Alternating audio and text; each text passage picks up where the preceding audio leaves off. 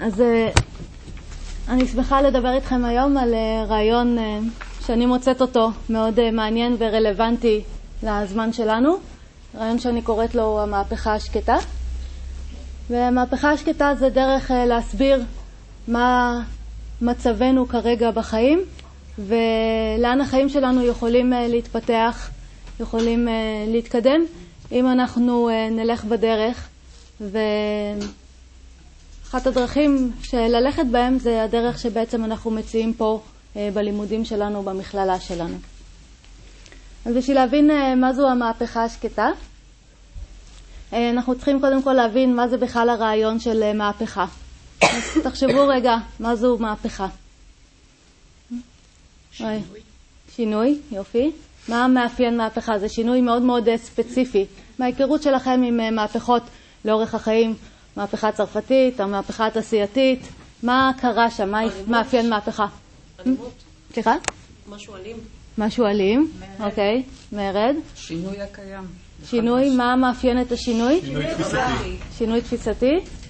שינוי דרמטי. שינוי דרמטי. התנהגותי. אוקיי. אם אנחנו נסתכל, כל מה שאתם אומרים הוא מדויק, אם נסתכל לעומק על מה זו מהפכה, זה למעשה שינוי של הכוחות של מי שנמצא בשליטה, של מה שדומיננטי.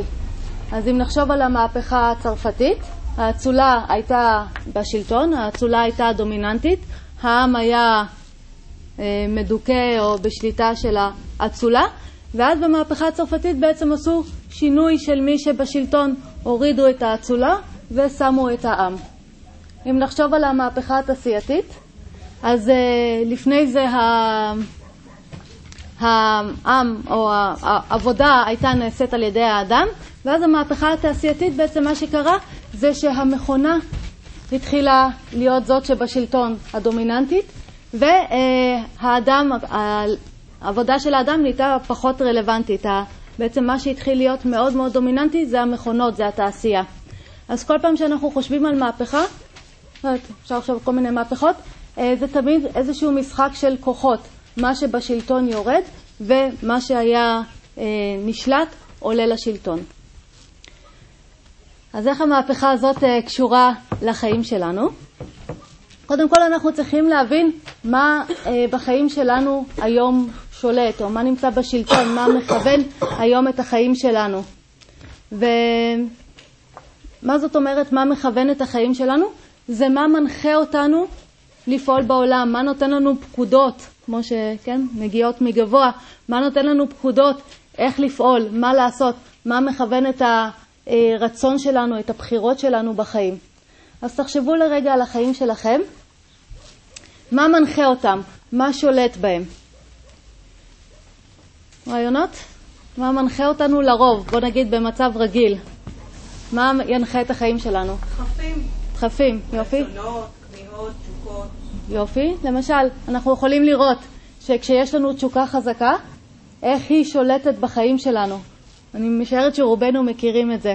אמ, אנחנו רוצים משהו, מיד אנחנו פועלים אה, להשיג אותו, מתעוררת תשוקה אה, לסיגריה, לאוכל, לכל מיני דברים כאלה, אנחנו ממש יכולים להרגיש איך הדבר הזה שולט בנו, גם אם יש לנו רעיון שאומר, אה, אני רוצה להפסיק לעשן או אני בדיאטה, השליטה הזאת של התשוקה יכולה להיות כל כך חזקה, שהיא תגרום לי לעשן או לאכול דברים שאני לא רוצה, אה, על אף שברעיון שלי אני בדיאטה.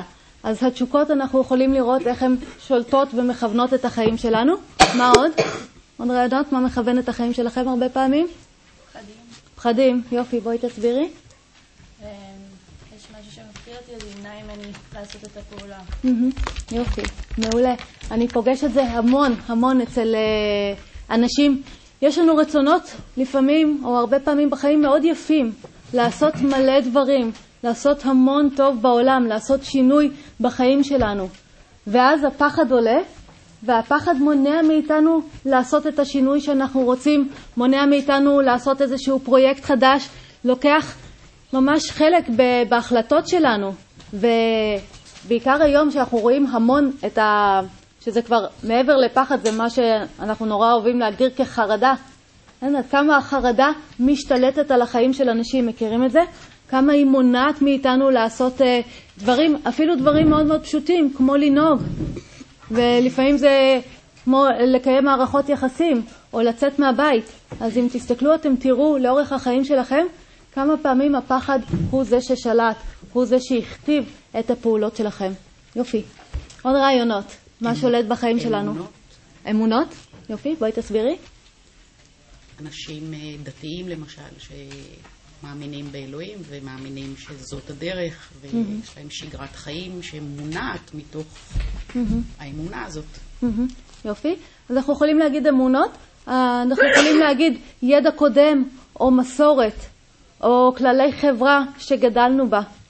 כמה פעמים הייתם במצב שאולי רציתם לעשות משהו שונה, אבל התכתיבים החברתיים היו חזקים מכם, הרעיונות של ההכרה שאמרה לכם, לא, זה לא מקובל, זה אסור, מה יחשבו, מה יגידו.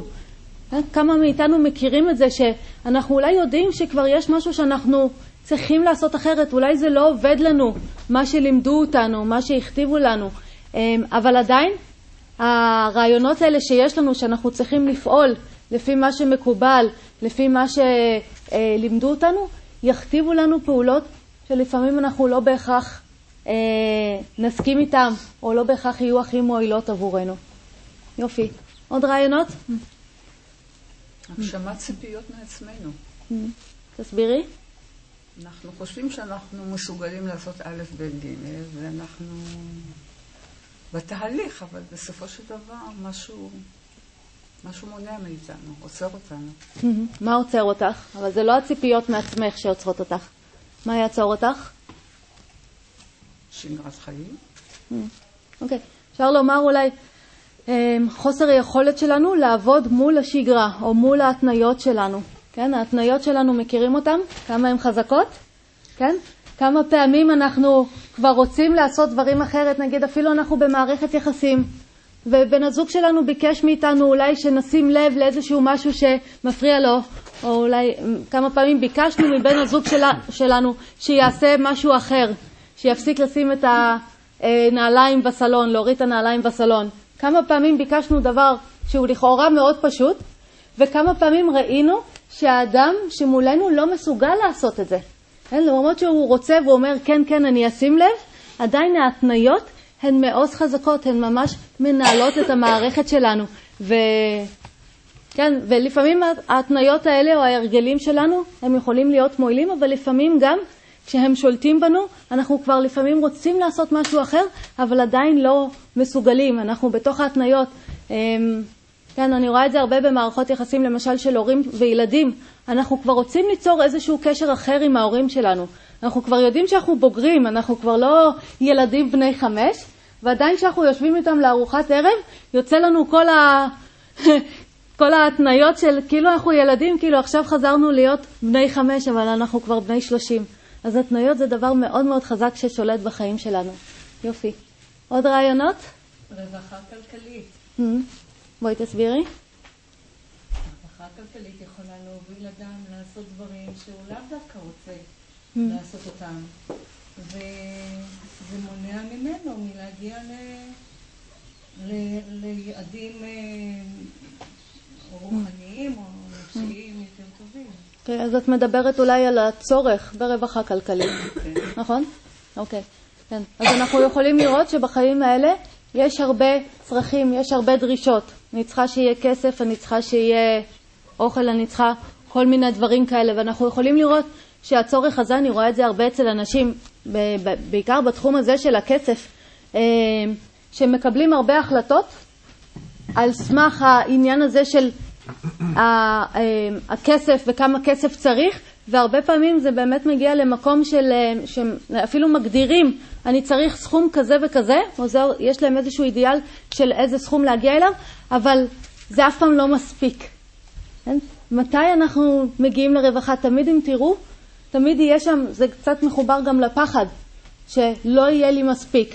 ואז בעצם המון פעמים הפעולות שלנו בעולם מונעות מתוך הצרכים שלנו ומתוך הפחדים שלא נצליח לספק אותם, ובסופו של דבר אנחנו לפעמים בוחרים דברים אפילו כמו מקצוע, שיכול להיות שאני יודעת שהוא לא מתאים לי, אבל בשביל הרווחה הכלכלית או, בשביל, או בגלל הפחד שלא יהיה לי, אני אבחר לעשות משהו שהוא לא מתאים, וגם אפשר לראות אחר כך את המחיר שאנחנו משלמים על זה. אז אנחנו יכולים לראות שיש המון פעמים בחיים שאנחנו מוצאים את עצמנו לא לגמרי מבסוטים מהדבר הזה שנמצא בשלטון. לא לגמרי מרוצים עם החוסר יכולת שלנו לפעול נגד התשוקות, אה, או להיות מונעים מתשוקות. לא לגמרי מבסוטים מזה שפחדים מנהלים אותנו, לא לגמרי מבסוטים מזה שצרכים או התניות קובעים לנו את החיים. מכירים את זה? אם תסתכלו על המאבק שלכם בחיים, אתם תראו שהמון פעמים זה המאבק. המאבקים שלנו הרי הם לא חיצוניים. זה מאבקים פנימיים מול מה שמנחה את החיים שלנו, שאומרים, אם רק היה משהו אחר, אם אה, שהפחדים יפסיקו לנהל אותי, שהתשוקות יפסיקו לנהל אותי. מכירים את זה? אז המון פעמים אנחנו לא לגמרי מרוצים עם מה שיש אה, בשלטון כרגע. עוד דבר ששווה להזכיר ששולט ומכוון הרבה את החיים שלנו, זה הרגשות והתחושות שלנו. אז דיברנו על פחד, אבל יש שם עוד המון דברים שמנחים בעולם הרגשי. וכשהעולם הרגשי או הרגשות הם בשלטון, אנחנו די בבעיה כי הם משתנים מאוד מאוד מהר. מכירים את התקופות של הבלבול? שאתם יודעים, יש לכם אפשרויות, אתם יכולים לבחור מה ללמוד, אתם יכולים לבחור איפה לגור, אתם יכולים לבחור זוגיות, עם מי להיות בזוגיות, ואז מתחילים מלא קולות שונים בראש. חלק אומרים זה טוב, וחלק אומרים זה טוב, ופה יש פחד, ופה יש התרגשות, ופה יש כל מיני דברים, כל מיני רגשות, שאנחנו מנסים להתנהל לפיהם, אבל בסופו של דבר אנחנו מגלים שלמעשה אין פה שום יציבות, שום דבר שמנחה אותנו, כי יש כל כך הרבה רגשות סותרים, כל כך הרבה רעיונות אה, שלוקחים אותנו לכיוונים שונים, ואז הבלבול הזה נוצר, והבלבול, אני רואה המון אנשים, בעיקר צעירים היום, שהבלבול זה ממש, אה, הם לא יודעים מה לעשות איתו, הוא ממש תוקע אותם, הם לא יודעים איך לצאת מהבלבול ולקבל החלטות. אז כל הדבר הגדול הזה שדיברנו, כל ה... אם זה התניות, רגשות, תשוקות, כל הדברים האלה נמצאים במה שהיוגה קוראת לו ההכרה שלנו. ההכרה שלנו, רק בשביל להסביר מה זה, שנהיה אה, מובנים ברעיון, ההכרה זה הדבר שבו אתם משתמשים כרגע בשביל להקשיב למה שאני אומרת, בשביל לחשוב על מה אני אומרת, ובשביל אולי לשאול שאלה, להחליט שכדאי פה לשאול שאלה או לענות תשובה. אז כל הדבר הזה, כל הקופסה הזאת, שאנחנו הרבה פעמים רגילים לקרוא לה מוח, אבל מוח זה האיבר. אנחנו מדברים על הכרה, על התפקוד, כל הדבר הזה שעוזר לכם לקלוט את העולם, לחשוב עליו ולהוציא פעולה אל העולם. הדבר הזה נקרא הכרה, הדבר שמאפשר לנו להכיר את העולם ולפעול בתוכו. וכשההכרה הזאת, או כשההכרה עובדת, מה שהיא מייצרת, היא פועלת על רגשות, על uh, התניות, על תשוקות, כל הדברים האלה נמצאים בתוך ההכרה ואין איתם בעיה. אבל כשההכרה שולטת בנו, כשההכרה היא זו שמכוונת את החיים שלנו, אנחנו נמצא את עצמנו הרבה פעמים מתפקדים לא כל כך טוב, או פועלים שונה ממה שהיינו רוצים.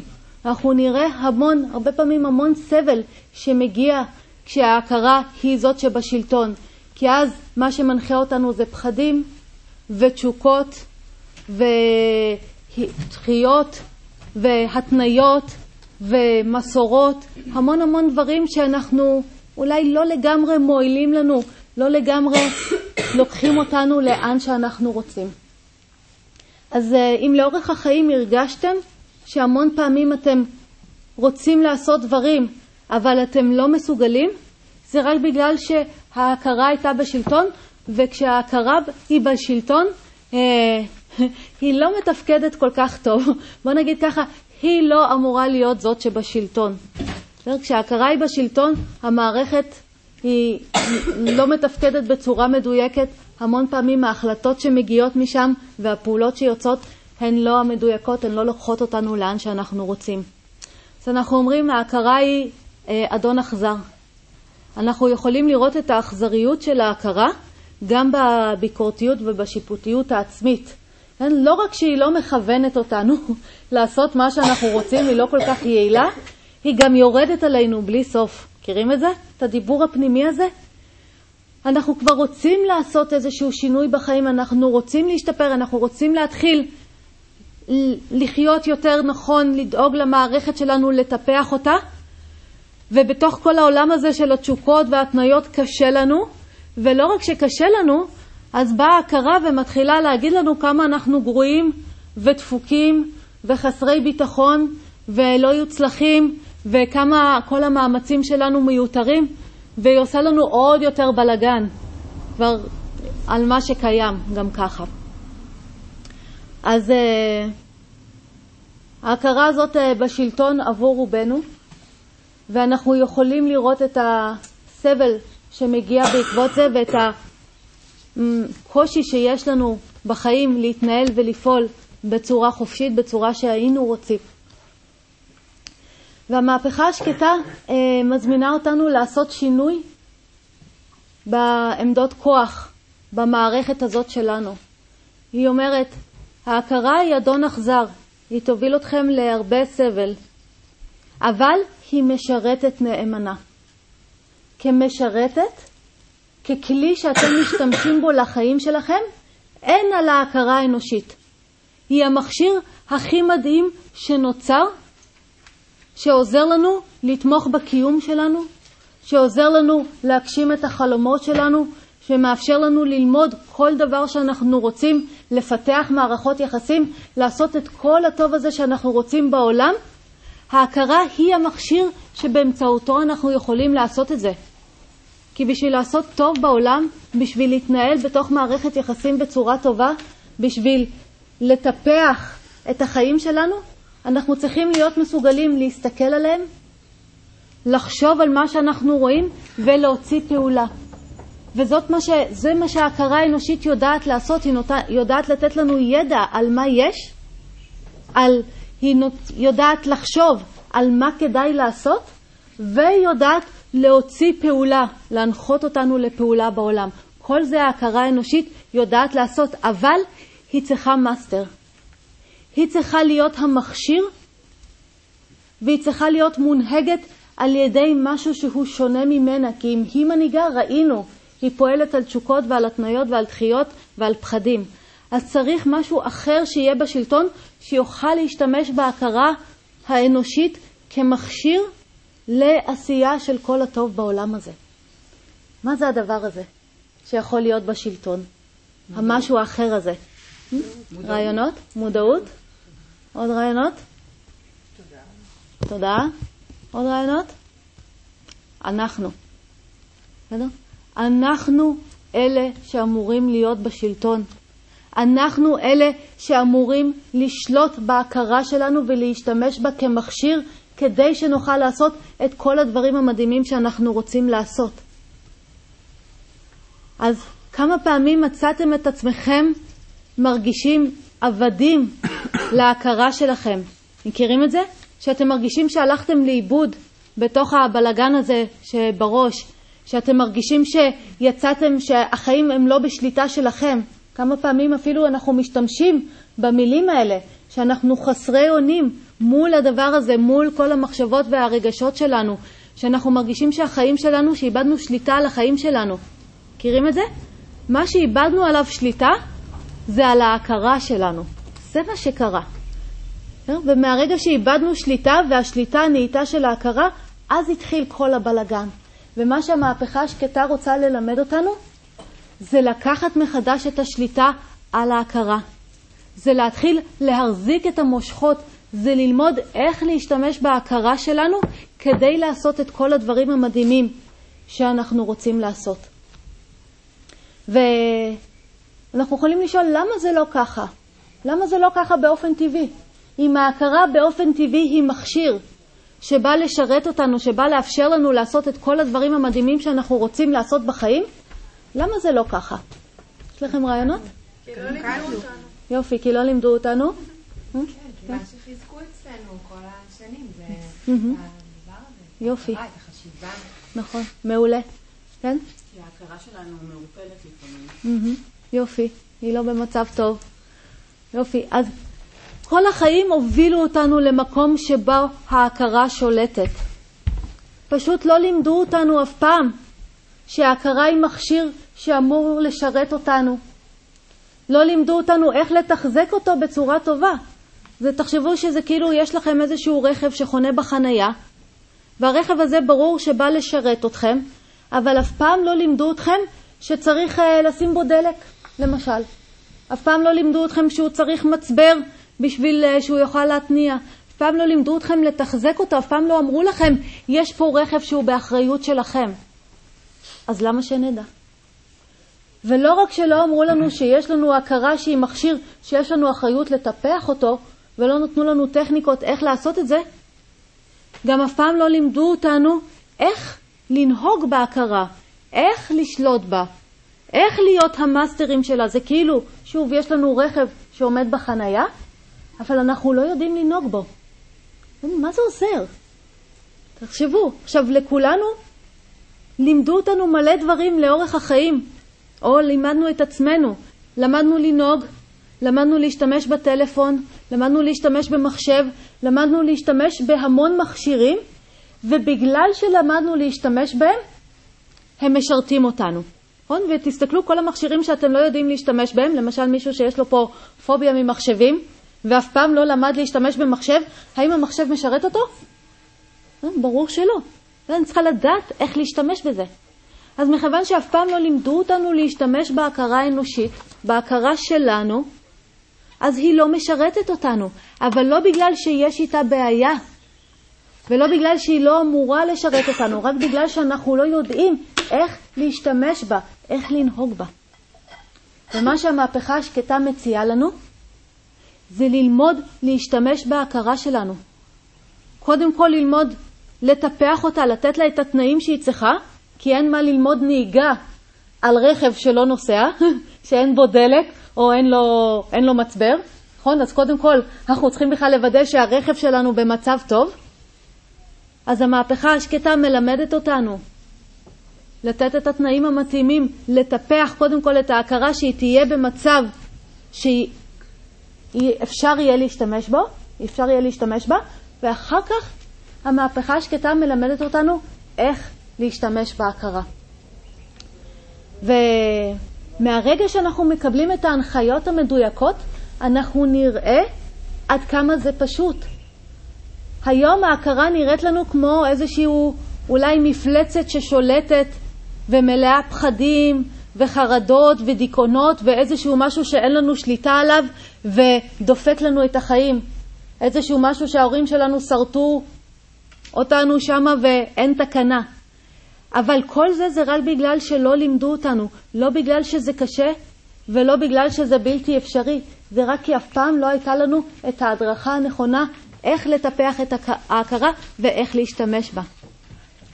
ואנחנו נראה שכשאנחנו נעשה, מי שירצה לעשות את המהפכה השקטה, ועוד מעט אנחנו נתנסה באיזשהו משהו קטן של, שמתחיל את המהפכה, אם אנחנו נקבל את הטכניקות וניישם אותן, מובטח, לא אולי, מובטח שאנחנו נדע לשלוט בהכרה ושהיא תתחיל לשרת אותנו. כמו שמובטח שאם ניקח שיעורי נהיגה ונתמיד בהם ונתאמן בנהיגה, אנחנו נדע לנהוג ברכב והרכב ישרת אותנו.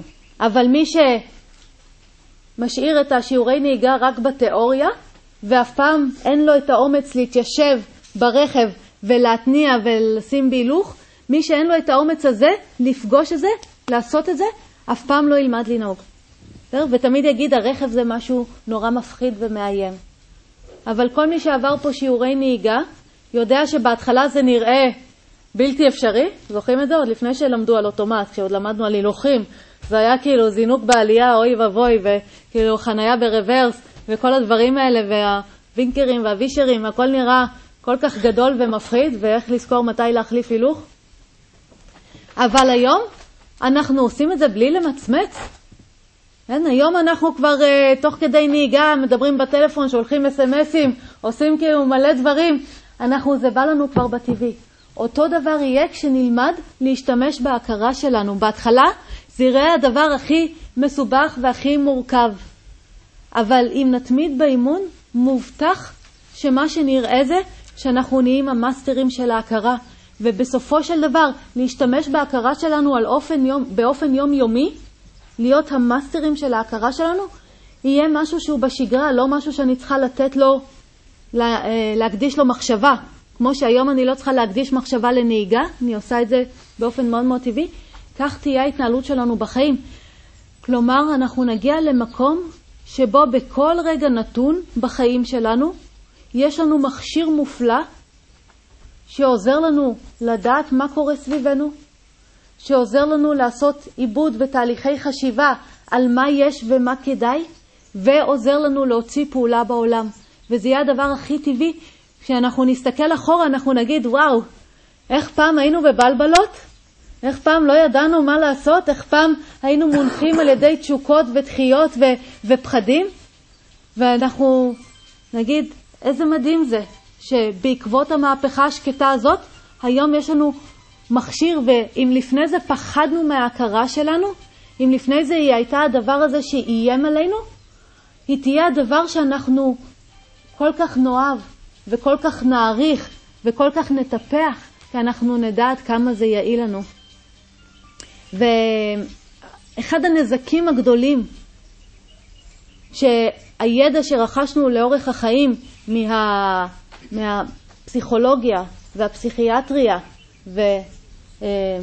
ופרויד וכאלה חבר'ה, שהם הפכו את ההכרה האנושית לאויב, לאיזשהו יצור שהוא מלא פחדים וחרדות ושצריך לסמם אותו בשביל לעבור את החיים האלה בהצלחה.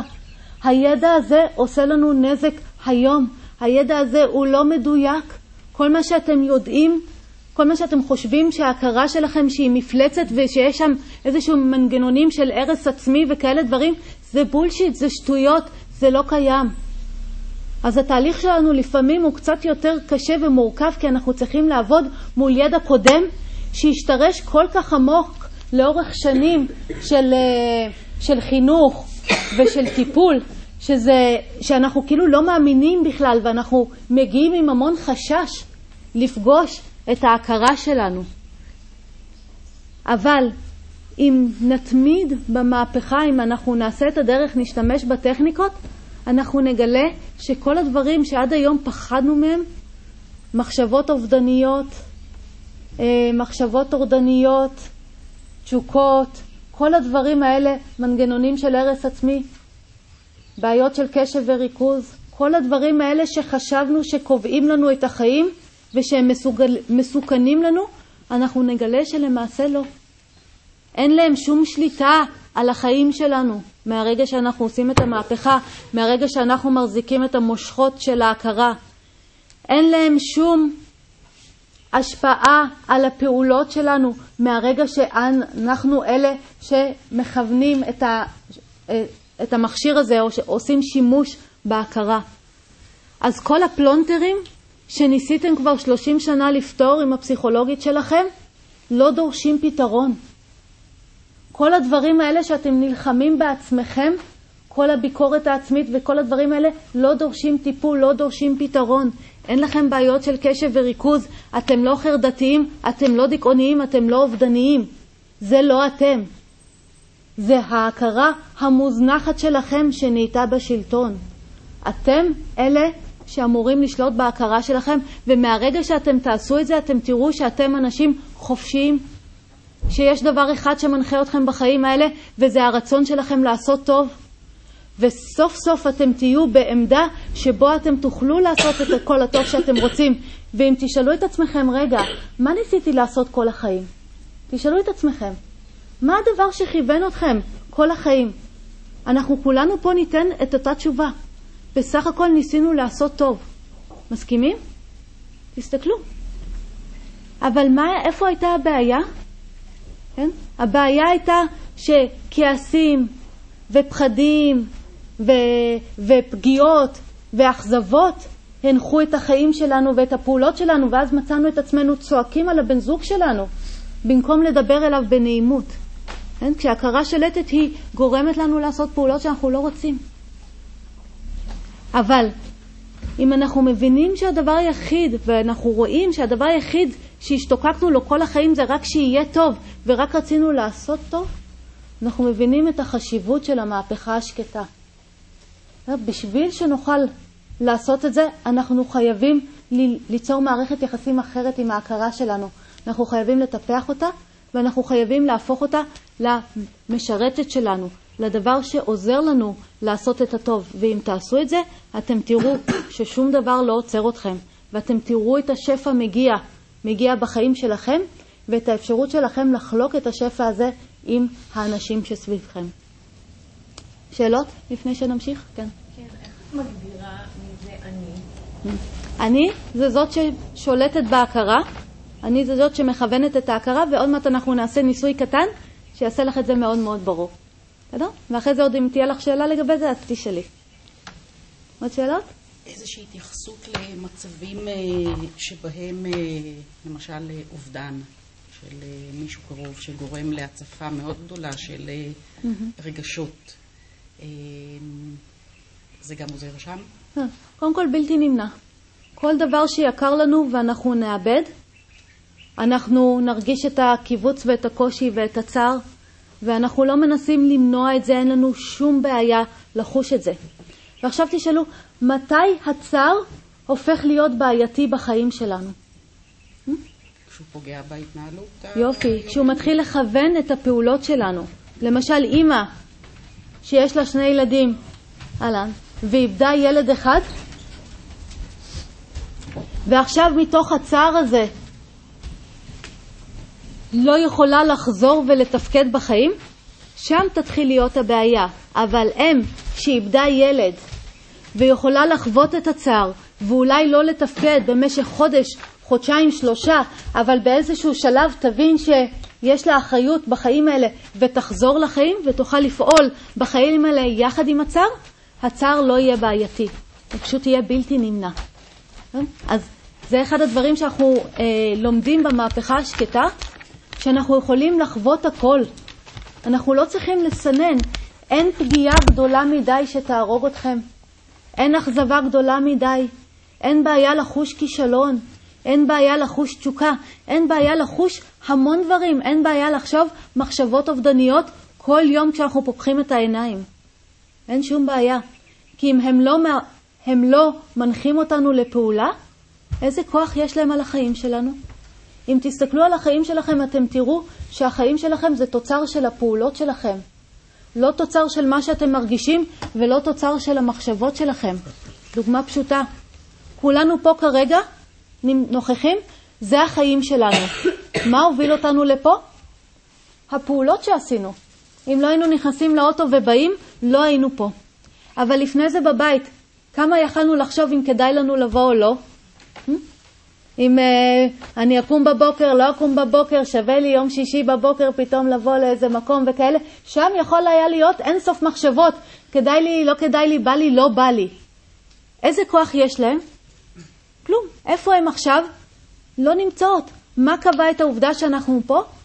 רק הפעולות שלנו. העובדה שנכנסנו לאוטו ובאנו. זה מה שקבע שאנחנו פה. עוד רגע. אז החיים שלנו הם תוצר של הפעולות שלנו, לא תוצר של המחשבות והרגשות שלנו. ואז במהפכה השקטה אנחנו לומדים שאנחנו יכולים סוף סוף לחוות הכל, כי לשום דבר מהדברים האלה, לא הנעימים וגם הלא נעימים, אין להם כוח על החיים שלנו, ואנחנו לומדים להשתמש בהכרה שלנו בשביל לעשות את הפעולות שייצרו את החיים שלנו.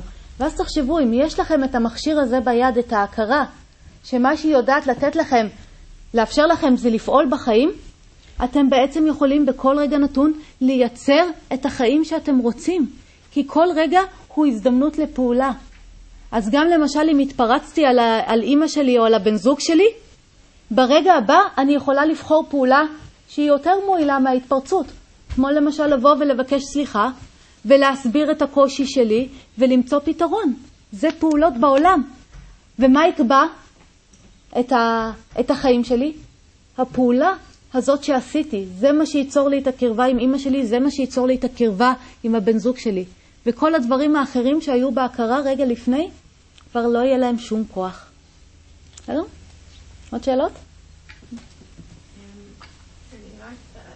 יכולה להתייחס אבל לזה שהרבה מאוד פעמים אנחנו עושים פעולה בעולם, אבל ההכרה במקום אחר לגמרי ממה שאנחנו עכשיו עושים. אנחנו מרגישים משהו אחר לגמרי ממה שאולי נראה כלפי חוץ. וזה דיסוננס שמאוד מאוד קשה להכיל. ואז יש, יש כוח במחשבות כאילו ולרגשות, כלומר... היום זה נכון. כאילו מאוד, זה מאוד קשה לתפקד או לעשות פעולה בעולם כש... כאילו גם, גם אם בסוף אני עושה את הפעולה הזו, כאילו כשיש לי מערבולת של רגשות או מחשבות מאוד קיצוניים, יש להם כוח. נכון. וזה בדיוק השלבים של המהפכה. אז היום הדברים האלה יש להם כוח עלינו. וכשיש להם כוח עלינו אנחנו יכולים לראות את הקושי שמגיע. אבל בתוך התהליך הזה, עמדת הכוח הופכת להיות שלנו, או אנחנו הופכים להיות אלה שבעמדת הכוח. ואז כל המערכת יחסים שלך עם הרגשות והתחושות האלה, שהיום מציפים אותך, היא תהיה אחרת לגמרי. כי גם כשהם יעלו, הם כבר לא יציפו אותך לגמרי, הם אף פעם לא יהיו יותר גדולים ממך, יותר חזקים ממך, יהיה להם את המקום שלהם. זה כמו נורא, למשל, לפחד ממישהו שבשלטון, אבל מהרגע שאני בשלטון, הוא כבר לא מקור לפחד. כן? אני כבר ברור לי שהוא בסך הכל עוד, כן? הוא משהו שהוא לא חזק ממני. אז מה שאת מתארת זה פשוט בגלל שהמהפכה עוד לא התרחשה. אבל מהרגע שהיא תתרחש, הרגשות והמחשבות יקבלו את המקום המתאים להם. אנחנו לא צריכים להפסיק אותם, לא צריכים להילחם בהם. הם יהיו שם, הם יראו את התפארת של החיים שלנו, את המערכת ההכרתית והרגשית שלנו. סוף סוף הכל יוכל להתקיים שם. ועם זאת, יהיה לנו את היכולת שאנחנו נפתח, ותכף אנחנו נתרגל את זה רגע, את היכולת ש, אה, שמאפשרת לנו להשתמש בהכרה בשביל להוציא את הפעולות, ואז זה לא ירגיש הדיסוננס הזה, זה ירגיש משהו מאוד מאוד אחיד ומאוד מאוד טבעי, הכל יהיה במקומו. אה? עוד שאלות? אוקיי. Okay.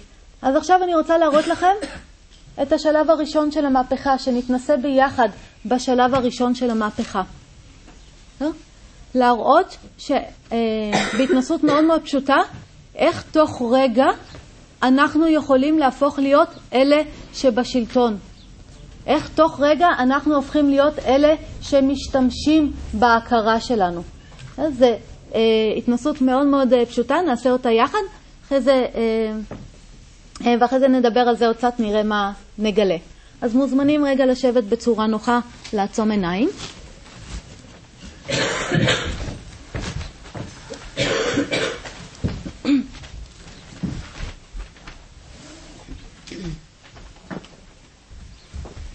ופשוט תעקבו אחרי ההנחיות שאני אתן.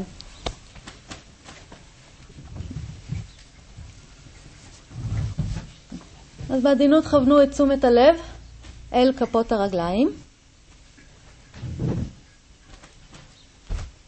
ותראו שזאת פעולה שאתם עושים.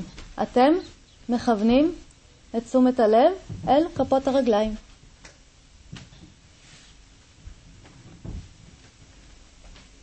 ועכשיו כוונו את תשומת הלב אל התחושות בישבן.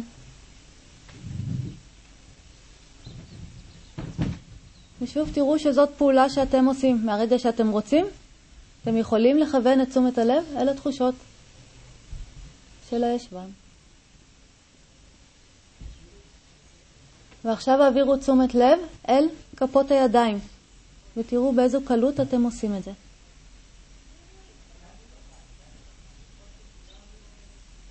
ואז העבירו תשומת לב אל הנשימה.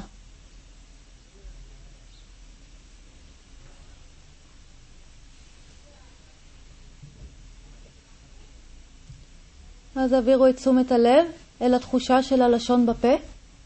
תראו איך אתם עושים את זה. תוך רגע. ואז העבירו את תשומת הלב אל מה שהעיניים רואות כשהן עצומות.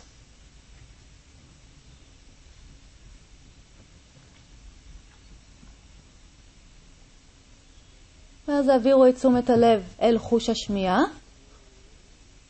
תראו שזה לגמרי בשליטה שלכם.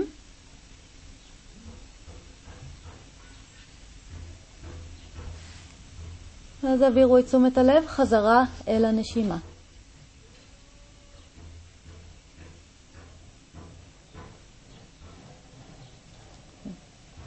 ואז קחו נשימה עמוקה, וכשתהיו מוכנים, תיקחו עיניים.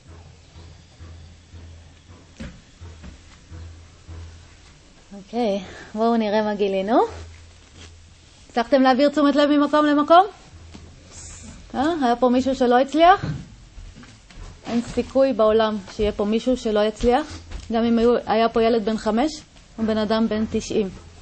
אה, זה היה קשה או קל להעביר תשומת לב ממקום למקום? קל. יופי. הייתם צריכים הנחיות איך להעביר את תשומת הלב ממקום למקום? לא, כלום. מספיק שאמרתי לכם ועשיתם. הדבר הזה שפגשתם עכשיו, זאת הדרך שלנו לשלוט בהכרה. זאת הדרך שלנו לכוון אותה. השליטה בתשומת הלב זאת הנהיגה בהכרה. זאת הדרך לכוון אותה ימינה או שמאלה. וזאת יכולת מולדת של כולנו. אנחנו לא צריכים ללמוד את זה, אנחנו לא צריכים שיסבירו לנו איך עושים את זה, וכולנו מסוגלים לעשות את זה. אני הנחיתי את התרגול הזה כבר להרבה מאוד אנשים, מהרבה מדינות, ולא היה, ובהרבה גילאים, ולא היה פעם אחת שמישהו לא הצליח לעשות את זה. לא הייתה פעם אחת שמישהו אמר שזה קשה. תחשבו, אף אחד עדיין לא אמר שזה קשה, לא משנה בין כמה הוא היה או כן, מה היה מצב ההכרה שלו, ועוד לא היה פעם אחת שמישהו היה צריך הסבר איך לעשות את זה. כי זה המצב הטבעי שלנו, זאת היכולת הטבעית שלנו לשלוט בהכרה על ידי תשומת הלב. כולנו מסוגלים לעשות את זה. וזה הצעד הראשון במהפכה השקטה. כי מי כיוון את תשומת הלב? מי שלט באותו רגע? אנחנו, יופי, כל אחד מאיתנו. אז אם שאלנו מקודם מי שולט, זה אני. אני זאת שמכוונת את ההכרה. זה, זאת מערכת היחסים הש, התקינה שצריכה להיות. זאת המהפכה השקטה שאנחנו רוצים לעשות. והנה, ראינו שלכולנו כבר יש את היכולת להיות, לעשות את המהפכה. כי כל פעם שאנחנו מכוונים את תשומת הלב כרצוננו, אנחנו בשלטון. גם אם רגע לפני זה תשומת הלב שלי הלכה לדברים שלא אני בחרתי, היו צעקות בחוץ, היא הלכה לשם, או היו לי חלומות בהקיץ, מהרגע שאני רוצה לעשות את המהפכה, אני יכולה. מהרגע שאני אומרת לעצמי, אני מכוונת את תשומת הלב, אני רוצה לכוון את תשומת הלב עכשיו לקרוא את הספר הזה, או אה, להשלים את העבודה שאני צריכה, או לתרגל, כל פעם שאני ארצה לעשות את זה, אני אגלה שאני יכולה. כי זאת יכולת מולדת של כולנו. אז המהפכה השקטה היא למעשה משהו שמתרחש בכל רגע נתון. וככל שאנחנו מתאמנים על זה יותר, ועשינו פה רק לראות בכלל שאנחנו יכולים להיות בשליטה, ככל שאנחנו מתאמנים יותר, אנחנו נראה שאנחנו יכולים להיות בשליטה על ההכרה, להחזיק את המושכות האלה ביותר ויותר סיטואציות. כי יש סיטואציות שהן יותר קשות. למשל, כשיש לנו מחשבות טורדניות, או כשיש לנו תשוקות מאוד חזקות, נכון? אנחנו נראה ששם קשה לנו לה... להחזיק את תשומת הלב או לכוון אותה כרצוננו, אבל זה רק עניין של מיומנות. כמו למשל שכשאנחנו לומדים נהיגה, אנחנו בהתחלה מתחילים את זה לנהוג בחניון, נכון? למה? כי זה קל.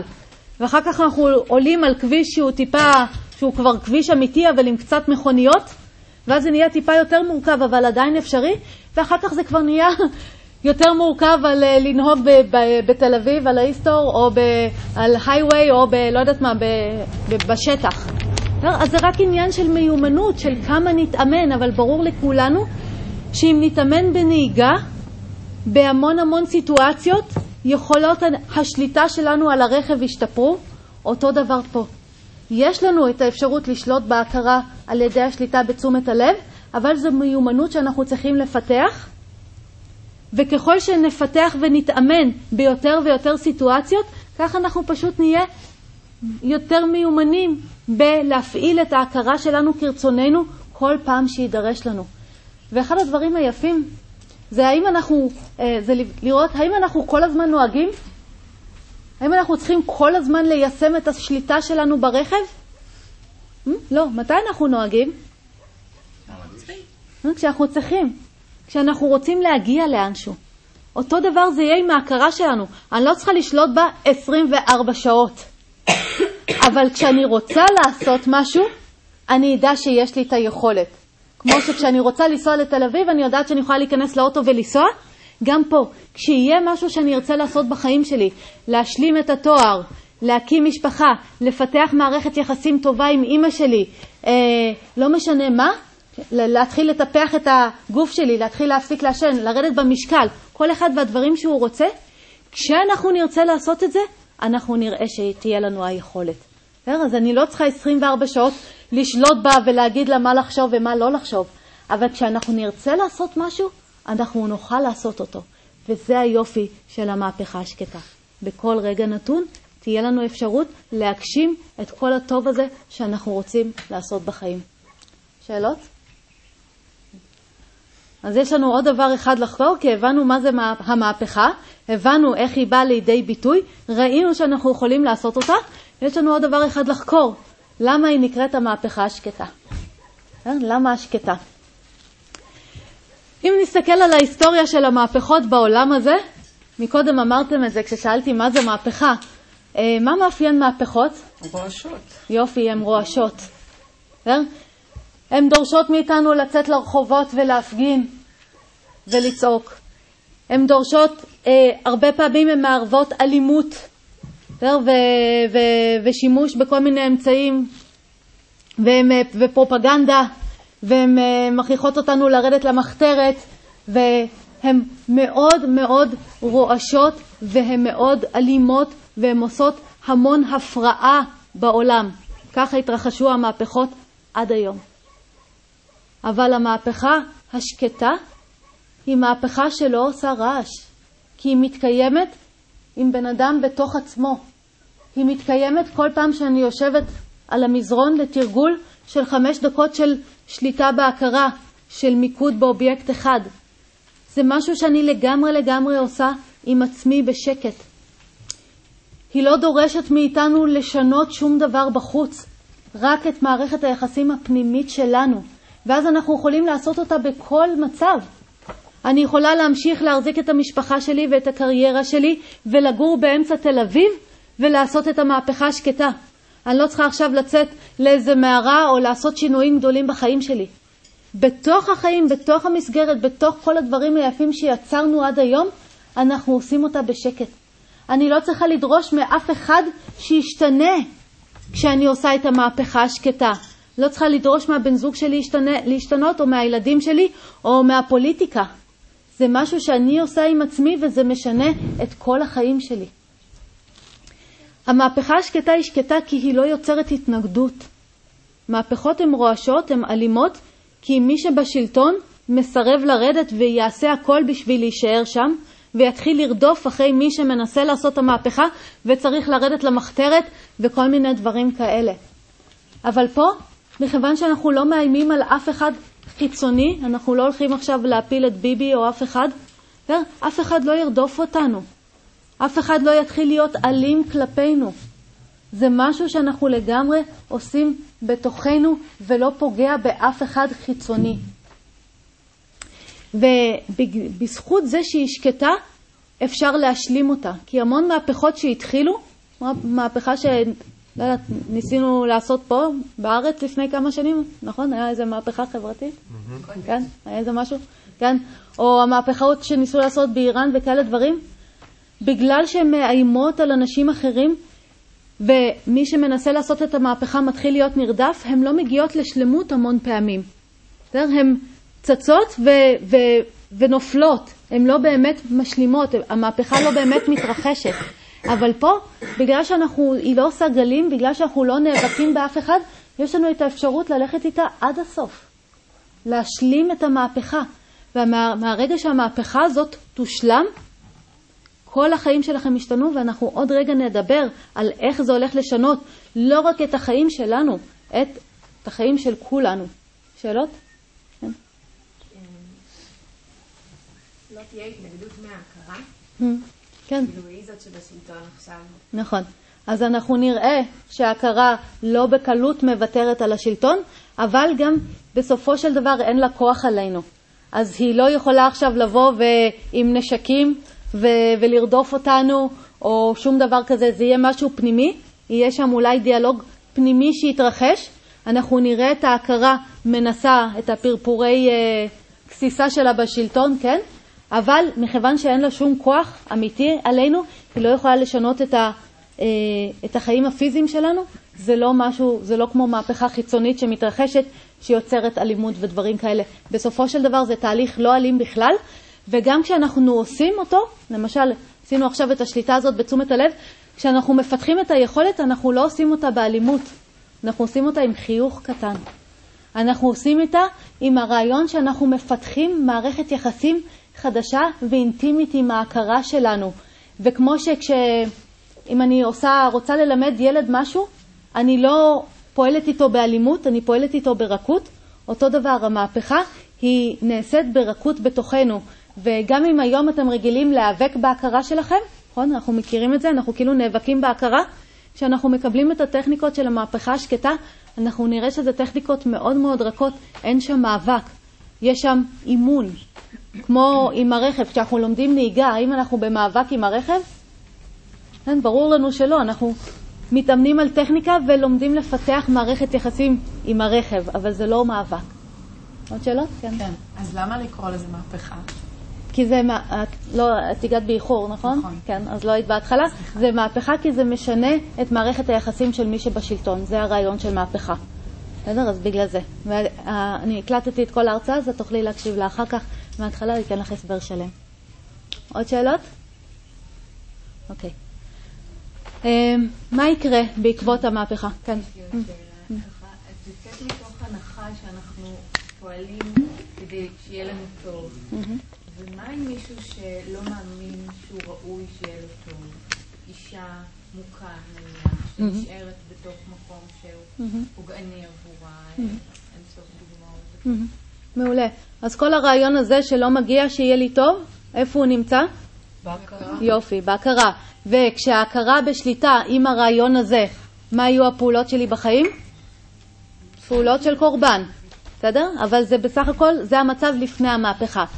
בעקבות המהפכה האישה הזאת תבין שלמעשה יש לה שליטה על דברים בחיים שלה, יש לה שליטה על ההכרה שלה, היא יכולה לראות את הרעיון הזה, היא יכולה לראות שלפעול מתוך הרעיון הזה זה לא מועיל, ואז היא תוכל לעשות את הפעולות המועילות, ליצור את התנאים שיתמכו בקיום שלה, ואם זה דורש לעזוב את הבן זוג ולייצר סביבה יותר בטוחה ובריאה, היא תהיה מסוגלת לעשות את זה, כי עכשיו יש לה מכשיר שזה מה שהוא יודע לעשות. סבבה? עוד שאלות? אוקיי, okay, אז מה יקרה בעקבות המהפכה? בסופו של דבר, מה שמהפכה משנה, לא רק את המערכת יחסים הפנימית שלנו עם עצמנו ופותרת לנו את כל הפלונטרים וכל המאבקים הפנימיים וסוף סוף כל דבר יהיה במקומו, מה שזה ישנה זה את היכולת שלנו לפעול בעולם ואת הדרך שבה אנחנו אה, נתנהל בעולם הזה. כשה, כשאנחנו בשליטה, אנחנו נוכל להתחיל לבחור מה לאכול, ואנחנו נתחיל לבחור לאכול דברים שמזינים אותנו, דברים שתומכים בקיום שלנו, ואז באופן טבעי אנחנו נראה למשל המון דברים משתנים. אה, מה שנקנה בסופר יתחיל להיות אחר. במקום לקנות, אה, לא יודעת מה, מלא יוגורטים באריזות קטנות, אני אתחיל לקנות אה, ירקות במשקל וקטניות במשקל. אה? למה? כי זה יותר מזין אותי מאשר אוכל מעובד, מאשר אה, פסק זמן וכל מיני דברים כאלה. אז מכיוון שעכשיו אני יכולה לבחור לאכול את זה, כן? לפני זה לא יכלתי כי התשוקות ניהלו אותי, אז הייתי הולכת לסופר וחוזרת עם עגלה מלאה במאנצ'יז. אבל אם אני יכולה להתחיל לבחור מה לאכול, אני אבחר להתחיל לאכול דברים שמזינים אותי. ובגלל ש... הד... ה... מה שאנחנו קונים יתחיל להשתנות, זה ישפיע לא רק על מה אנחנו אוכלים, זה יתחיל להשפיע על כמות הפסולת שאנחנו מייצרים. כי ירקות במשקל מייצרים משמעותית פחות פסולת ממה שמייצר אה, פסק זמן וכל הדברים המעובדים שבאים באריזות קטנות. אז על ידי זה שבחרתי מה לאכול, אני למעשה מתחילה להשפיע על כל, ה, על כל העולם בזה שאני מייצרת פחות פסולת. לא בגלל שעכשיו הייתי צריכה ללכת ולהילחם ולהגיד תייצרו פחות פסולת, אלא בגלל שאני לקחתי אחריות על ההכרה שלי ועל הפעולות שלי והתחלתי לייצר פחות פסולת אה, בדרך שאני אוכלת. אה, מה שיתחילו למכור, אם אני אתחיל לצרוך אחרת, יתחילו למכור לי דברים אחרים. אם למשל אני אגלה שמה שמזין אותי זה ירקות ופירות ואין לי צורך לאכול בעלי חיים, נגיד שזה מה שיקרה בעקבות המהפכה, בסופו של דבר מה שהתעשייה תתחיל לייצר זה ירקות ופירות אורגניים, אם זה מה שאני קונה, ופחות ופר, ופחות, ופחות אה, למשל ירקות ופירות אה, תעשייתיים או אה, בשר ודברים כאלה, כי אני כבר, אני הפסקתי לצרוך את זה, אז מי שמספק את, ה, את החומר, את הדברים שאנחנו קונים, יצטרך להתאים אותו להרגלי הצריכה החדשים שלנו. אז לא הייתי צריכה עכשיו ללכת ולהילחם בחברות, בתעשיית הבשר. הייתי צריכה בסך הכל לעשות את המהפכה השקטה ולהתחיל לאכול אחרת. אמ, במערכות יחסים שלנו, אם אני עכשיו מתחילה לדבר אחרת לאימא שלי, אימא שלי תתחיל לדבר אחרת אליי. אני לא הייתי צריכה לדרוש ממנה, אמא תפסיקי להגיד לי מתי להתחתן. אה? מתוך זה שאני אפעל בחיים אחרת, היא תתחיל להתנהל איתי אחרת. כי אם אני כל פעם תוקפת את אימא שלי כשהיא אומרת לי דברים שאני לא אוהבת לשמוע, מה שקורה זה שאימא שלי מרגישה מותקפת ותוקפת אותי חזרה. אבל אם אני עכשיו, שאני שולטת בהכרה שלי, מסוגלת לראות שבא לי לתקוף את אימא שלי ובא לי להגיד לה, נו כבר תעזבי אותי, כמה את חופרת. אבל אני יכולה להוציא פעולה יותר מילה, מועילה, כמו להגיד לה, אמא, איזה כיף שאת דואגת לי ואוהבת אותי וגם אני אוהבת אותך. בעצם זה שאני שיניתי את השיח שלי עם אמא שלי, מה השתנה?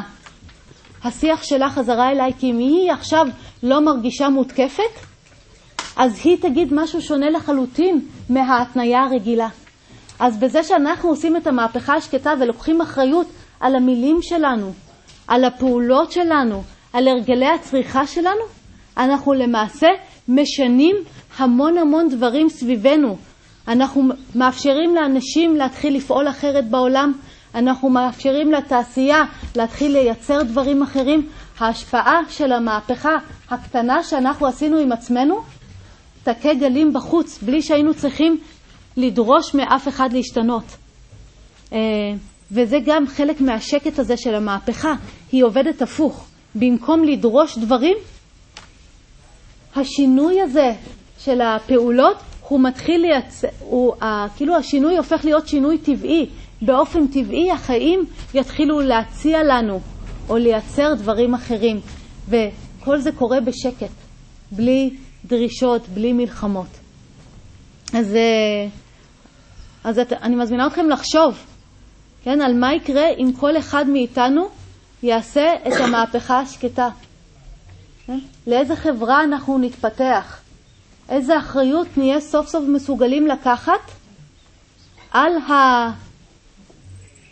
על העולם הזה, על ההתנהלות שלנו בעולם הזה, איך אנחנו נצמח כאנושות, אבל לא, לא בגלל עכשיו שהתחלתי להגיד אנחנו צריכים להתאגד כאנושות ולהתחיל לעשות שינוי, זה לא מזה בכלל, כן, זה המהפכות הרגילות, הן צריכות מסה שמתאגדת, פה לא, פה זה בגלל שאני שכל אחד מאיתנו עשה את השינוי הפנימי בחיים שלו, שינה את מערכות היחסים בין, בין, שינינו את מערכות היחסים בינינו לבין ההכרה שלנו, ועשינו את השינוי בחיים הקטנים שלנו. והשינוי הקטן הזה, בסופו של דבר, יהיה שינוי גדול באנושות כולה, בעולם כולו. ואם נסתכל על הדור שלנו, לא הייתה מהפכה משמעותית כבר הרבה זמן, והגיע הזמן שתהיה. ויש לנו אחריות על המהפכה הזאת, יש לנו אחריות על העולם הזה, יש לנו אחריות על החיים האלה. והמהפכה השקטה מאפשרת לנו לקחת את האחריות הזאת אה, בצורה מאוד מאוד מדויקת ומאוד מאוד אפשרית, וראינו, כבר עכשיו התחלנו את המהפכה. אמ, שאלות?